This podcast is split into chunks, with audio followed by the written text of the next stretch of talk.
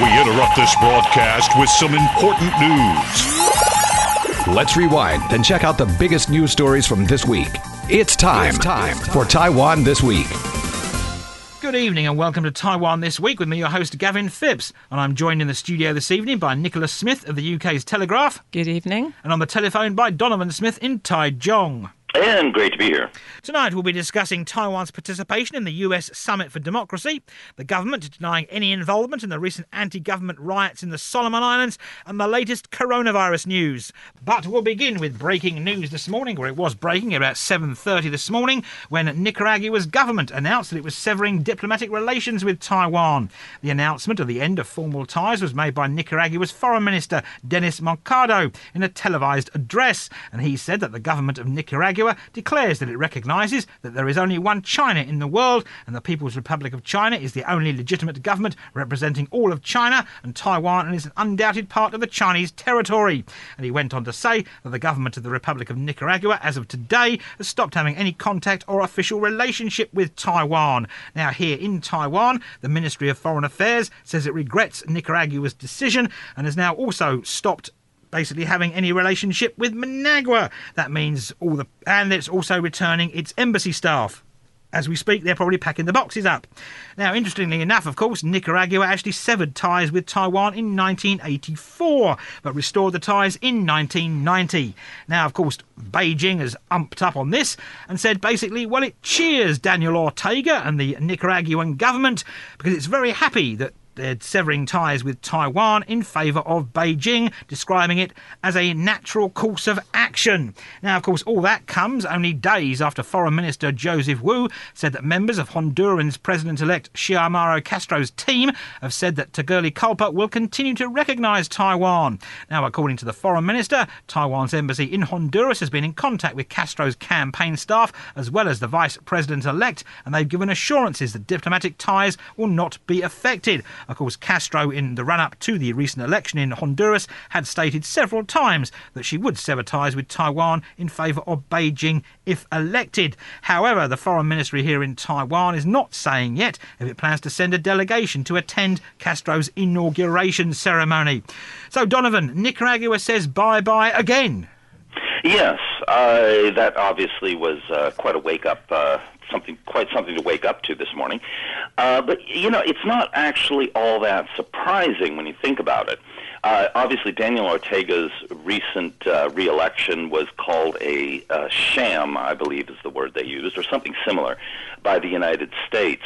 And the the United States uh, passed, and if again this is memory serves, I think it was in the Taipei Act, but recently the U.S. Congress passed a law that that essentially incentivized the U.S. State Department to put pressure on Central American companies, countries to keep ties active with Taiwan and not to sever ties. So. Uh, El, Salvador, El Salvador got, for example, kind of raked over the coals after they uh, cut diplomatic ties with with Taiwan. But now that uh, already the U.S. and Nicaragua uh, don't have very good relations, so the U.S. doesn't really have quite the leverage that it used to have. And so, from the Nicaraguan side, there's not a whole lot of incentive to keep relations with Taiwan, especially considering that Daniel Ortega seems to be taking his government into very much into Chinese Communist Party territory in terms of uh, style of government governance. So, uh, overall, I don't think this is a, a, a big surprise we probably should have seen it coming. Maybe we didn't, but we should have with hindsight. Um, so, I mean, obviously, this is a blow, but the big question then is will this spread? Will, for example, Honduras follow suit? And we'll have to see on that. Yeah, I would agree there um, that it, it isn't massively surprising and against the backdrop of, of huge Chinese investment in South and Central America. And I, I'll be interested in the coming days to see if anything emerges about Chinese investment in in Nicaragua. Um, Ortega already has plans for um, a $50 billion interoceanic shipping canal. Um, and, you know, as Donovan says, it's, it's, um, it, it's come at a time where relations with the US are, are very fraught uh, politically, um, and that he needs to turn elsewhere for, for aid and support. Um, uh, America's just sanctioned his national security advisor. Um, Biden called his election a pantomime, um, and and really, you know, for Taiwan, it, it it's a symbolic move um, uh, that Nicaragua has just made, but for Taiwan, it doesn't really make much difference um, in reality. Um, you know, it, it doesn't really um, harm its growing international footprint.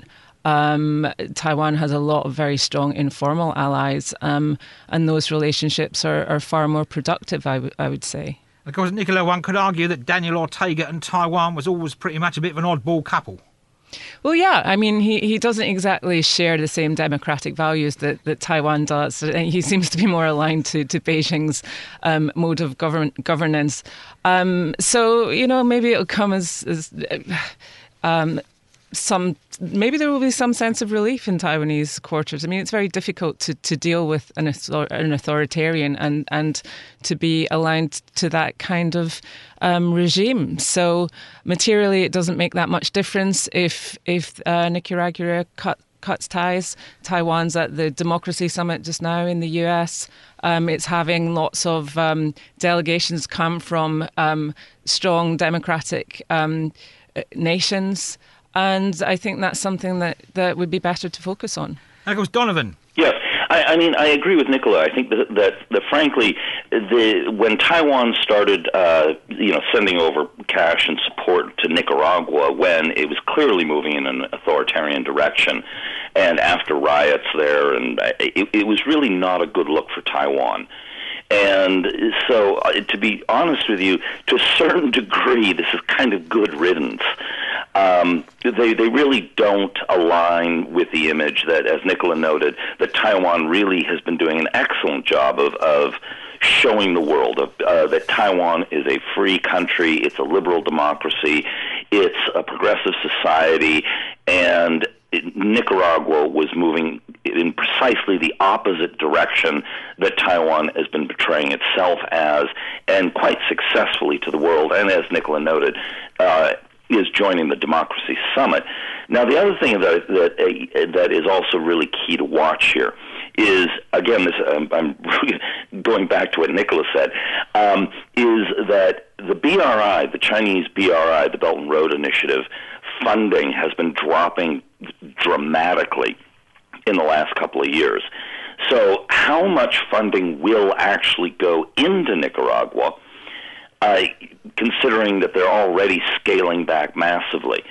So this will be a very interesting case because if very little comes in from China, then that will be a warning to other countries. Now China is going to know this, but that but a lot of the funding for the BRI comes from uh, very. It's actually very disparate where it comes from within China. It's not all central government controlled funding. It's it's quite often individual corporations, state-owned entities, which the government has significant influence over. But in a lot of cases, the decisions are made at, say, the, you know, the province level or the company level, and they may change their minds to meet targets, which because they have other pressures from the central government. So I'm very curious to see what and uh, what actually materializes in terms of the investments. And yes, there's another. There's talk of another canal being built, which would be a very big deal. Um, you know, to rival the Panama Canal. But it's been talk for years, and not a lot has actually happened. And we were talking about the US Summit for Democracy there, which of course is ongoing as we're recording this show. Now, Minister without portfolio, Audrey Tang, is representing Taiwan in delivering its national statement at the virtual event. Tang is delivering the pre recorded national statement and also participating in a group panel discussion on the topic of countering digital authoritarianism and affirming democratic values. And Tang will also be joining US Agency for International Development Administrator Samantha Power in the discussion and share Taiwan's experience in combating the coronavirus pandemic and digital governments. Taiwan's top envoy to the US, Hsiao Bi-khim, will also be participating in the summit, while the Taiwan Foundation for Democracy and the Taiwan Association for Human Rights are also participating in separate working group discussions. Taiwan is among 110 delegations that have been invited to the summit, which is expected to focus on three principal themes of defending against authoritarianism, fighting corruption, and promoting respect of human rights. Needless to say, Beijing was rather irked by Washington's invitation for Taiwan to attend the summit, but Beijing protested that and also hosted its own parallel democracy summit this past weekend. And of course, Nicola, Taiwan was not invited to participate in that one. Yes, that's true. Yeah. Um, I, I, mean, Taiwan probably has a lot to. Um, uh, Taiwan's a good choice for, for this summit. I mean, it has a lot to talk about um, with democracy. I think Audrey, Audrey Tang's an excellent choice. Um, just in the way that she has really um, driven an agenda of, of open governance and uh, transparency. Um, so I, I think Taiwan uh, being invited to the US Summit on Democracy and also um, uh, figures like Nathan Law from Hong Kong are one of the like that's one of the huge plus points of this democracy summit, which you know um, is actually quite a bizarre um, is quite a bizarre uh, event, really, in many ways. I mean, if you look at, at the guest list, you, you do have Taiwan and Hong Kong uh, democracy activists, but you also have uh, the Philippines who've been invited. And there's been a lot of questions about that guest list and, and just, you know, whether, um, you know, what what is the purpose of the summit itself. Um, on the one hand, Singapore has not been invited. On the other, uh, Duterte, Duterte's Philippines uh, has been invited, and he, he faces a possible international criminal court case over the, the drugs war um, killings, and, and he's really cracked down in press freedom. So there's a big question over what what does this summit want to achieve really, and whether um, you know the US should be looking um, at its own issues on domestic democracy and the struggle, the democratic struggle that it's having itself. Um, so I think there's there's room for praise and room for, for criticism in this summit. And Donovan, do you think basically the Biden administration organised this with countries that to give the finger to Beijing, to sort of cause a phrase there? Well, yeah, I think partially to Beijing and, of course, Russia, Iran, North Korea. Um, so, I mean, it, what, what I think is going to be really interesting is to see whether or not this evolves into something. Because I think the actual meetings themselves uh, may have limited impact. I mean, there's only so much that you know you can discuss and, and get done. But symbolically, I think it's huge. I mean, the idea of democracies once again banding together to uh, to stand against authoritarianism you know, th- this definitely has Cold War echoes. Um, and so the question is will it symbolically jumpstart a sense of allegiance between disparate countries who have a, a common interest in standing up to authoritarianism, or will nothing actually come out of it? Meaning that, you know, this giant meeting takes place and they show up and go, "Oh, great, yeah, okay, this is fun," and then they go back to appeasing whatever g- giant threatening neighbor they may have, be it China or Russia. Um, so, the, you know, the question is, will this lead to deepening ties? Really, at the end of the day, that's the big question. Now, when it comes to Taiwan, it, it is disappointing that they brought in the second best person to represent Taiwan. I think Audrey Tang is an excellent choice. Um, but obviously President Tsai would be the top choice. That that's the one that really should be representing Taiwan, and the U.S. wasn't quite prepared to go that far. So that was a little bit of a disappointment, but I am hoping that Audrey Tang will greet everyone with her customary "live long and prosper" uh, hand gesture. So that will definitely help international relations. And of course, Nicola, they could have also invited Foreign Minister Joseph Wu. Yeah, yeah, they could have. Um, but I mean, the fact that Taiwan is at the table is already significant, I think, and and I do think that the summit does really tap into one of the, the biggest questions that that the world is facing now about the the challenge between. Um, the or the confrontation between democratic values and authoritarianism, and we're just seeing the rise of authoritarianism and populist rule everywhere. Um, I mean, even within America itself, it has to look inside. Biden has said this is the defining challenge of our time, and I do think that's correct, and and um, that even if nothing um, concrete comes out of the, the summit, at least um, the debate is there that, you know, as Donovan said, it's, it's symbolic. It is recognised that this is a huge challenge that, that the world is facing and that we need to start that. Well, the conversation has already started, but we really need to deepen that conversation about how to. Um, take on authoritarian authoritarianism, um, especially with with the rise of um, China, uh, Russia, um, and and also from extremist forces within our own nations. You know, how do we address that? And staying with foreign relations, the government on Monday of this week denied any involvement in the unrest in the Solomon Islands. The statement came after Solomon's Prime Minister, Manasseh Sogavare, accused Taiwan of being involved in anti government riots that have rocked the Pacific Island nation in recent weeks. Now, Foreign Ministry spokeswoman Joanne Ou oh condemned Sogavare's accusation, describing it as being irresponsible and saying the Solomons leader, eh, well, he basically he's wrongly blaming Taiwan for his own failings because she said the people of the Solomon Islands are basically, well, they're angered over Sogavare's poor governance. Now, he went on to survive a no confidence motion in Parliament on Monday after accusing the leader of the Solomon province, a Malaita, of being a Taiwan agent and claiming that anti government protesters were basically attempting a coup and also hinted that, well, possibly Taiwan money was behind it. However, the country's main opposition leader, Matthew Wale, charged Sogavare with being in the service of a foreign power and, of course, went on to accuse him of using money from Beijing Beijing to prop up his government.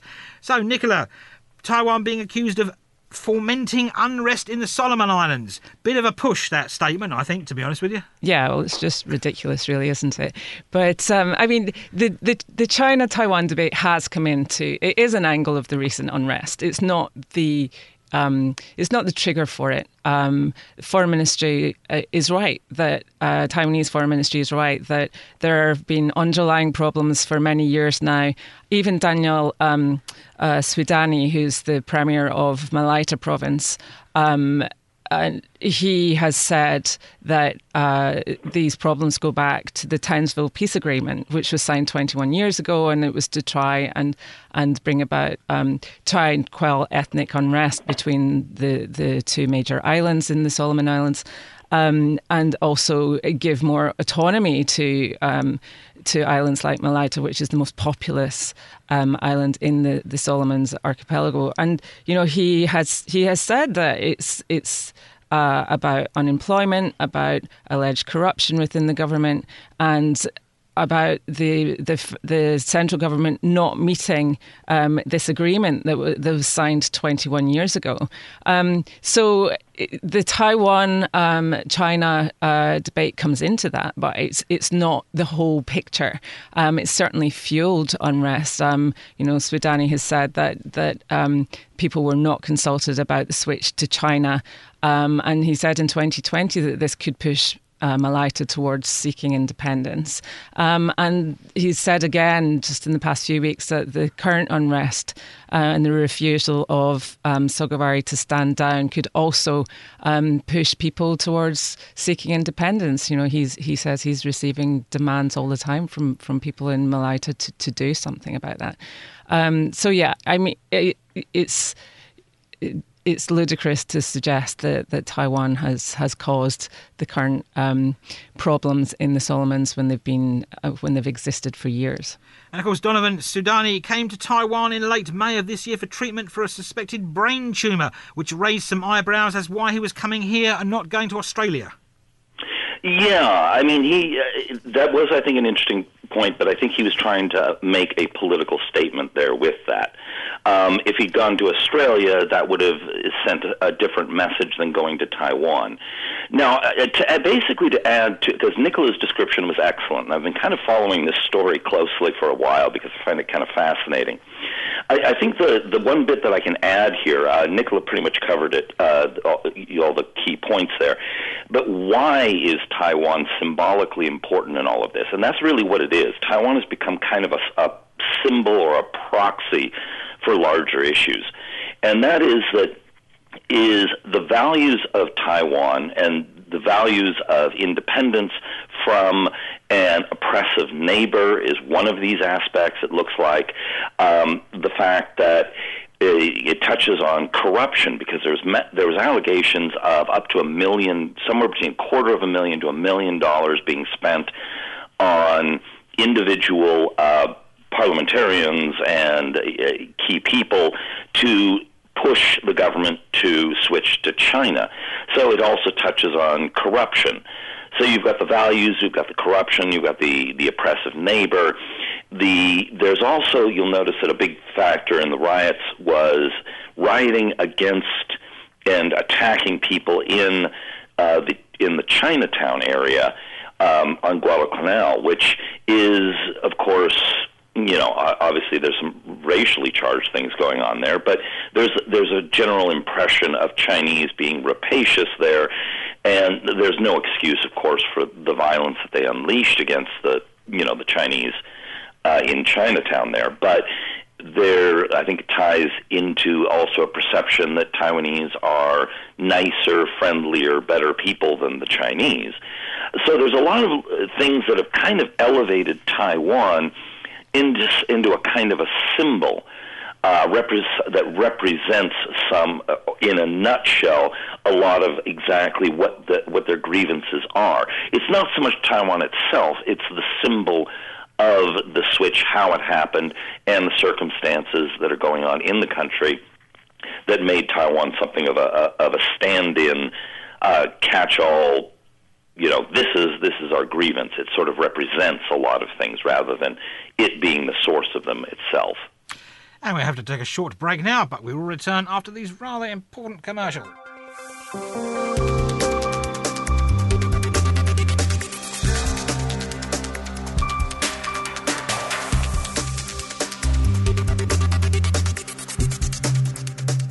Welcome back to Taiwan this week. And in the local coronavirus news, the Central Epidemic Command Center on Thursday reported Taiwan's first locally transmitted coronavirus infection since November the 4th. Now, what was worrying about this infection was the fact that the patient well, she was working at a laboratory at Academia Sinica's Genomics Research Centre. And according to Health Minister Chen Shih-chung, it's highly likely the woman was infected with the Delta variant of the virus at her workplace after coming into contact with the virus in mid November. Now, apparently, as we're talking, the well, 85 contacts of the woman have now been tested and are now at quarantine in government facilities, while Academia Sinica, parts of it are now being sterilised, one could say, and the lab where it took place has now been closed down and the safety mechanisms are being reviewed. Now, the report of the case comes only a day after Academia Sinica's Genomics Research Centre actually announced that it was developing a vaccine, which has initially proven in animal trials to provide protection against various coronavirus variants and even may be effective against the new Omicron variant. So disturbing news there, Donovan. Yeah, um, yeah. um, and uh, what I find very interesting is obviously this appears to be a lab leak. And of course, Taiwan's response was to come out and immediately say that this appears to be the case, uh, in contrast to what, you know, to the Chinese government's being very testy and uh, closed off about exactly what the origins of the virus in Wuhan were. Um, now, whether it was a lab leak or natural transmission, we don't know, and probably never will, because of course the the Chinese government has been extremely reticent to to provide any information that would actually help identify what the what the source is. And then, of course, the whole the, the lab leak, which uh, personally I think is quite a likely one because there were actual, you know, for example, SARS in Beijing jumped uh, and killed some people a few, you know, some years ago uh, from a lab leak. And there's there's been lab leaks around the world, so it, it, it's definitely a legitimate theory. Although uh, although Facebook was banning it as a conspiracy theory at one point. Um, but we don't actually know. But what's interesting here is because Taiwan has just come out right, you know, right out and said this is what we know and Taiwan's transparency, I think, is going is very good. Now, as for I hope the woman's doing well. This is the, the obviously the most important thing is that she's doing well. Um, and uh, hopefully no nobody in her circle has become infected. And of course, hopefully, Academia Sinica will will put in better safety precautions going forward. I mean, that's obviously uh, key here. But I, I think really, kind of uh, fundamentally, this shows that Taiwan's approach in proactively dealing with it, proactively coming out with the information, and even though there it looks like there was a mistake made, uh, owning up to it quickly, acting quickly and efficiently to to deal with it, really shows Taiwan in a good light. Yeah, I, I think I, I, saw something on, on someone commented on, on Twitter last night that um, the woman in question appears from what information has come out so far that she uh, had symptoms for about a week or so um, before it was reported, and and someone mentioned on Twitter, you know, maybe that could be because there's such a kind of stigma now about about COVID. Um, you know, every case in Taiwan makes the news. Um, you know, and that's partly because Taiwan has so successfully handled the pandemic. But I do wonder um, if that's just something that that kind of mindset needs to change. That yes, we're all kind of waiting a little bit with bated breath about will her contacts test positive? Um, you know, what will this mean? Will it mean more stringent measures? You know, and, and and hopefully it won't. Hopefully everyone will be okay. But I I do also think that. Um, uh, we do start to need to get we need to start to um, get used to the fact that cases are going to happen, um, and now we are um, close to eighty percent um, single vaccinated. More than fourteen million people are double vaccinated, and we can't stay in this little bubble forever. And so leaks are going to happen. Um, you know, cases are going to probably come through the border at some point as as measures are relaxed. Um, you know, and, and it's great that uh, the Taiwanese authorities have, as Donovan said, been transparent about this. And I, I think it's just, uh, it kind of shows how important communications are going to be. And I do think they're going to have to play a big role in preparing the public to future cases. And of course, Nicola, also this week, the Central Epidemic Command Centre announced that essential workers in certain government regulated industries will need proof of a second coronavirus vaccine dose administered before December the 17th from January the 1st.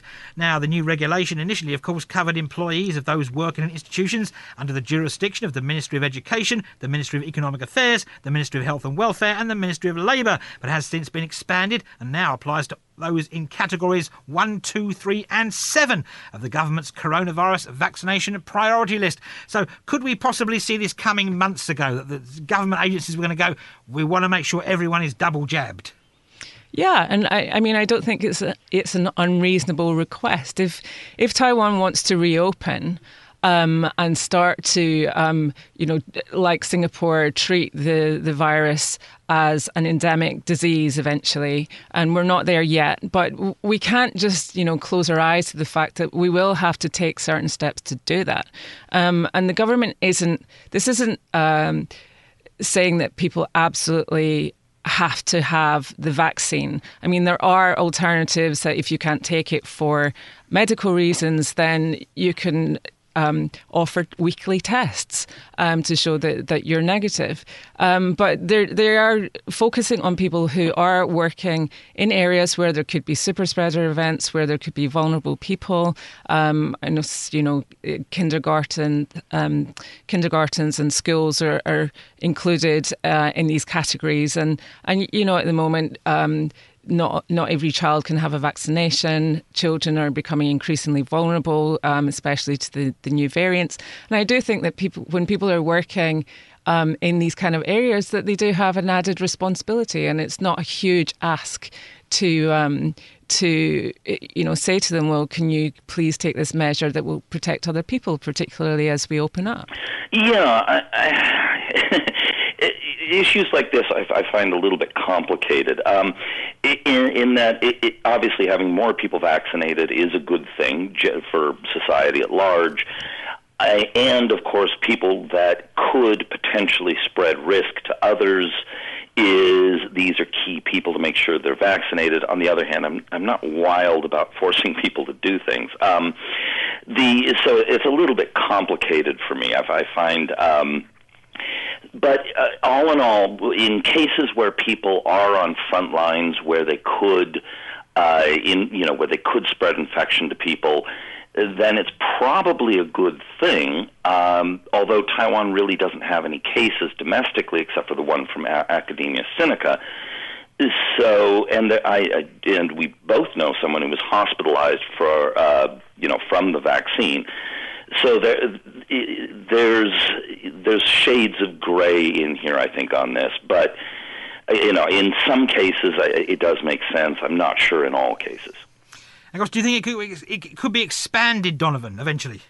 Yeah, and that that, that gets more problematic. I mean, w- when you're dealing with uh, people like healthcare workers uh, in nursing homes, where people's lives are at risk, uh, it makes a lot more sense to me. Uh, if you're spreading it to somebody who doesn't come in contact with a lot of people and then mandating it to them, that seems a little excessive. And Nicola, do you think it could be expanded? Possibly, but I mean, you know, where does the government go with this? At the moment, there's one case and it becomes a huge political issue. So you can't have it both ways. Either people take measures to combat the virus or they just let it in and let it rip.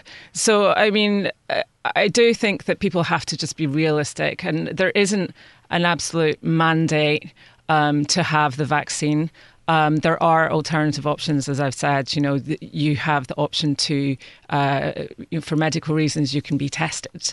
Um, so there are exemptions. Um, it's not a dict- it's not a diktat from the top um, with no other no other alternative. And and realistically, where do we go from here? Are we going to you know just sit in this little bubble for years to come where there's the borders are closed and, and we try to keep COVID zero? Or do we try to take sensible measures um, to live with the virus? And the vaccine's got to be a huge part of that, as well as, you know, wearing masks in certain circumstances and taking you know socially distanced measures when when necessary. And Singapore is really a model to to follow with that. But I think you know there comes a point where you have to just decide whether your own personal liberties are um, are really worth um, you know more important than than bringing society back to normal. What about the? Of course, there's talk of coronavirus passports in some countries, Nicola. And of course, in Taiwan, we have a yellow card. Do you see the government eventually turning us saying you have to bring your yellow card if you want to go into this venue, this venue, this place? I mean, I, I the yellow cards. I, I, think they will have to revise it because um, I think globally it's going to become more important to have um, your vaccination digitalized. Um, most countries are already doing this um, these kind of cards can easily be forged. If you want to have a robust system, then the cards just aren't going to work. And Donovan, a card or a digital thing on your phone to enter a venue. Good thing, well, we finally thing. may have found a really good use for blockchain. um, readily verifiable and very hard to uh, counterfeit. That that actually may be a, a very good use for blockchain. Um, I'm hoping that Audrey Tang will, will, will get on that. Um, that that I think would be a, a better a better way to handle it. I mean, as Nicola noted, uh, these things can be forged, um, and of course, there was famously in the news the other day someone who came in thinking they could get out of a jab by bringing in a fake arm. Um, the uh, so you know, I mean, there's people who are going to try and evade the system, but I think fundamentally, when it comes down to it, it's looking like Taiwan is going to hit 75, 80 percent uh, vaccinated without any mandates or passports or requirements that you bring in a passport or a, a card or anything like this. And that's a pretty high rate compared to a lot of countries. It seems like Taiwanese are, by and large, complying with this uh, voluntarily, and uh, so I, I'm not. I'm not really sure that these things are going to be needed domestically, but internationally, it, it's kind of up to the international community what they're going to demand as far as as vaccination and and so on and so forth. I mean that you know what what the international community is going to need for travel will kind of is obviously up to them. but then there's you know the the Omicron variant that's just come out, and then a second variant of it, um, which seems to be pretty mild but spreads pretty easily. So we may well be heading into a flu-like situation, where obviously the flu killed tons of people in the late teens and the early 20th century, and then it became a mild seasonal disease, and that that seems to be how most most diseases evolve because if they kill too many of their hosts, they don't you know they don't spread, which evolutionarily is really kind of a bad strategy.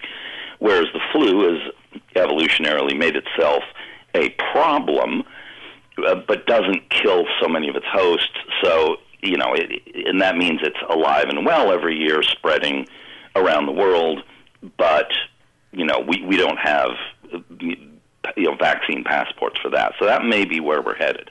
And of course, Nicola, Taiwan is of course now 62% fully vaccinated and 78% one vaccine so far.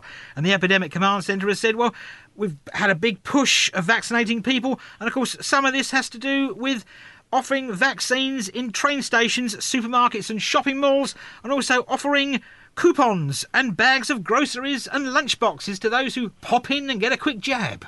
Yeah, I mean, it's a great idea. Um, uh, because it's always, I think every country that's got high vaccination rates has always kind of hit a threshold where it becomes much harder to to get people to sign up. And maybe some people just need a little bit of an extra push, or they're a bit unsure how to go through the official systems, or they're a bit, you know, hesitant about about what to do. Um, and, and this really helps to kind of capture those people. But I, I think one of the, the important things about these um, vaccinations at train stations um, as well has been, I think, uh, I read that it was like 60 to 70% of people who were taking it up were, were foreigners. Um, and of course, uh, we have also seen um, this week that the government has been offering um, an amnesty to migrant workers who have overstayed their visa to get the vaccine because that's that creates a, a, a a big loophole um, if people are scared to come forward um, in case they get deported. So I do think that initiatives like having um, uh, vaccine stations um, at public transport hubs is a is a very good um, strategy in this regard. Yeah, I, I mean, I think it's a good idea. I, I agree with Nicola here. This is, um, you know, there's there's a there's certain demographics out there that are resistant to the vaccines, um, and one of them is uh, is generally people in their say 50s and 60s. A lot of them voted for Han Kuo-yu in the last election, and they have these line groups that are fed frequently with memes and uh, disinformation, some of which comes from China. Now, uh, you know, so they, they're exposed to a lot of, sort of anti-vax uh, memes and disinformation coming in, and at the same time, though, uh, there's a, a, good chunk of this demographic says, for example, like there's a uh, a neighborhood in the Dali district here, and they were handing out three kilo bags of, of rice. And, you know, they may go, well, you know, maybe those three kilos is worth it. So, you know, I think it will actually move the numbers somewhat. I think it'll add a few percentage points. Um, yeah, I don't think it's going to convince everyone who doesn't want to be that vaccinated, but it, I think it'll certainly help. It'll move the needle somewhat. Um, of course, Donna, why do you think people aren't being vaccinated here? Because, of course, there's no big anti-vax sort of organisation. Well, there is. There's a lot that's coming in from, uh, particularly from China, uh, but there's also, uh, you know, local local ones. Uh, it, so there is there is something of an anti-vax movement here. Um, it, it's it's not silent. A lot of it is, of course, copying overseas anti-vax uh, you know, it's the, the arguments are, are very very similar, and I've seen things passed around online about you know people turning magnetic after they get their vaccine and stuff like that. So there is an anti-vax uh, problem here that that that does exist, um, and then there are other people who are just too busy or you know they just don't feel like they need it because you know Taiwan's safe right now. So You know how big the anti-vax movement here is. It seems to be relatively small compared to other countries, but it definitely does exist. And then you've just got the lazy or too busy, or you know, for some various, not because they're anti-vaxxers, the people who are haven't gotten it yet for whatever other reason. And what I don't really know, and I think what an interesting question is, is of these 20 or so percent that haven't gotten a vaccine, what percentage is which in this case? And and I'd be very curious to know, but I, I have no way of quantifying, you know, of that 20, 22 percent or so, what you know, what percentage are in each camp? I really couldn't say. And before we go this week, it's basketball season once again here in Taiwan. But while fans of the sport for many years had one league to follow, they had two leagues last year, and this year there are three leagues for fans to watch, as the Super Basketball League and the Plus League are now being joined by the T1 League. And that means there are a total of 17 teams competing across the three well competing leagues. And that's led some concern and complaints that while it will increase the sport's visibility, it could have a negative effect on the local semi pro and pro basketball scene. That controversy is being dubbed the Hoop Wars. And to help me make sense of the situation, I'm joined now by the Taipei Times' local sports reporter, Jason Pan. Good evening, Jason. Good evening, Gavin. It's always good to talk about sports. And looking quickly at those competing leagues to begin with, now the SBL is considered to be semi pro, while the two other leagues are considered to be pro leagues. So, Jason, three competing leagues with different makeups and different owners, and of course, slightly different team organisational ways and means. Yes, uh, it's the same sports, but three different business models, you might say. And now we have three leagues, 17 teams, and how are they're going to compete with each other. Uh, that's why sports fans Taiwan will be uh, expect to see this coming season. So let's look at some of the leagues. The T1 League, it's stating itself as a local league where it has the teams are from specific cities and named after specific cities. The Plus League sort of has the same makeup there with teams named after cities for the most part. While the Super Basketball League, the, the, the teams are basically, while they might have a city name in their title, they're mostly run and backed by companies because the company names are in the team's name. Yes, uh, Gavin. SBL, the uh, which is uh, CTBA, the governing uh, body for the uh, Taiwan basketball, is the uh, based on the old model of corporation sponsorship. They are not based in cities. So SBL in the past 19 season is more or less run like a tournament. Like you know, people might know about Jones Cup. You play in one stadium venue, then the team comes through, and SBL they go through to other city and runs another series. Plus League comes in and saying, we're to have a different concept, home and away. Wow, bright ideas. And we're based on teams on, well, certain, you know, cities, uh, many. They started uh, uh, with uh, Formosa Dreamers. Uh, now it's the Taishin Bank has a sponsorship. So it's Formosa Taishin Dreamers and also Fubon Braves. That's a big, you know, Fubon Financial uh, Corporation headed up by Chris Chai. And now we also have Taoyuan Pilots and also Hsinchu JKO Lioneers. And for the coming this season, there's two addition, two new teams. The new Taipei Kings and also Kaohsiung Steelers. And of course, there's the T1 League. Right. They have another different concept. They say, well, we're not going to just based on entrepreneur uh, company corporations.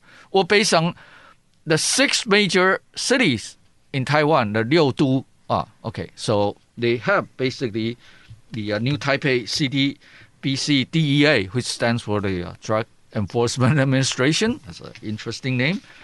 And also the uh, Taiwan Beer, Hero Bears, based in Taipei, and Taoyuan Leopards. Also Taichung, Taichung Wagor Suns, and also Tainan TSG Ghost Hawks. The TSG is uh, the Taiwan Steeler Group and also Kaohsiung Aquas, which is uh, the associated with the Jeoutai Technology, which also have a team in SBL. And of course, with all these teams and all these games now, Jason, we have a question over venues. Because obviously, there are certain venues, as in the ones of the big ones in Taipei and Kaohsiung, for example, are in big demand, and all the teams want to play in the, the big venues. But with so many teams and games, some of these teams are being forced to play in university gymnasiums. I mean, do you think we could see a flurry of the need to build new big basketball stadiums? The two main venue in Greater Taipei area are the Heping Gymnasium and the Xinzhuang Gymnasium. And the big one in Kaohsiung is the K Arena, you know, uh, the, the K Dome. Or, so, but there are also other gymnasiums or sports complex indoors in Taichung, Changhua, and Hsinchu. Um, it's likely if the local government and the corporation willing to uh, join, put their money and co-invest into building new stadium, but that is not a foreseeable future. In Taiwan, most sports say the sports stadiums they are constructed by local government, and Taiwan has you know the sports administration and all these uh, you know government overseeing the running of these uh, stadium or sports complexes or indoor domes. I cannot see a for, foreseeable future. So they'll be fighting for the premium indoor arenas or gymnasiums. And because the most fan attendance, uh, that, let's not forget they also the online broadcasting and uh, media. Yeah, I was going to bring that up, of course, because they're not only fighting over venues, they're also fighting over television coverage and, of course, coverage on online platforms. That's right. There's a very fierce rivalry and uh, competing, uh, getting these broadcasting deals. But Taiwan has been flourishing with some uh, the sports uh, uh, channels. Also, there's a famous uh, one is that who left Taiwan, so the market is not so big. But there are also the so-called set box, or you have to subscribe to a like Chunghwa Telecom for one of those uh, Hami or the, that you can access a TV channel or through subscription. So there are online media platforms. They are doing these uh, kind of deals. But again, it's the fighting over fine interest, which could proven to be a you know a survival of fittest, along with fighting over the menus. See, the big menus, they have public transportation or other easy trans, uh, you know uh, networks for people getting into as uh, city center, you know, New Taipei, Taipei, Kaohsiung.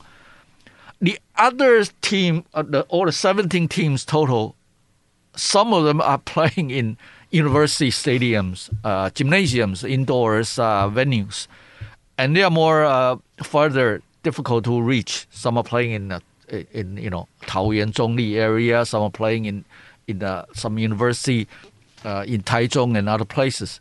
So fans will be uh, more difficult to reach, and uh, how they'll affect. We'll see how this season will uh, go through with all these uh, competition for menus and broadcasting deals. And of course, wrapping up, Jason. I mean, obviously now three leagues, different business formations, different business ideas, different operational concepts. Do you think this is three leagues, seventeen teams? good for Taiwan basketball? Or do you think the fact that they're being run on different business systems and ways and means could actually harm the support in Taiwan? Stymie its growth, for example? Yes, Gavin, that's a good point. Indeed, we have corporate money coming in, and which is good for the sports, and they're investing in sports for the development. More teams means more uh, jobs, more player, more coaches. On the other hand, people have uh, voiced concern that if the, all this money is only looking at bottom line profitability over the healthy development of basketball. See, are they going to be trickle down to the grassroots, amateur level, and also the professional and uh, these leagues? Will they be competing? Will it be become survival fittest? Will some league uh, becoming uh, in some uh, smaller market? Will they fall in a few years? That's a concern a lot of people have been speaking about.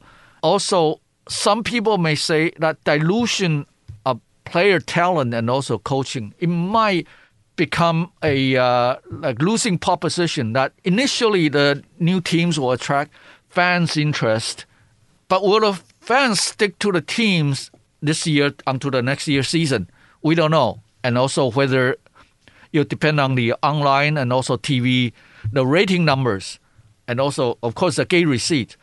But on the other hand, the of course uh, there are the financial corporations and uh, there's also investor uh, who are based in Taiwan, but they have ties in U.S. They want to invest in, in basketball. So that's a good thing. And they are putting in sponsorships as well, commercial sponsorship, advertisement, online or TV. But whether all this money going to plow back into Taiwan basketball development for better fans and Taiwan's uh, competitiveness in basketball, or whether it'll be just a marketing thing and also for the teams to be uh, become uh, making money. And if they don't, they fold, and uh, you have some team that could not finish, you know, in a coming season. We don't know. We have to see. And that was me in conversation with the Taipei Times' local sports reporter, Jason Pan. And that's where we'll leave it here this week on Taiwan This Week. And I've been joined in the studio today by Nicola Smith. Thanks for having me. And on the telephone by Donovan Smith in Taichung with the wee echoes of a garbage truck once again. yes. Well, you know, I, I, it's my signature song. I like to be associated with it. And it suits him. Anyway, thanks for tuning in to this week's edition of Taiwan This Week here on ICRT with me, Gavin Phipps. And don't forget to check out Taiwan This Week podcast on your favourite podcast app where you can get access to all our previous shows. Tune in again next Friday evening at 9 for another informative look at the top stories of the week with Taiwan This Week. And don't forget to also check out our podcast on our website, icrt.com.tw. Now keep it here for more music and news only on ICRT FM 100.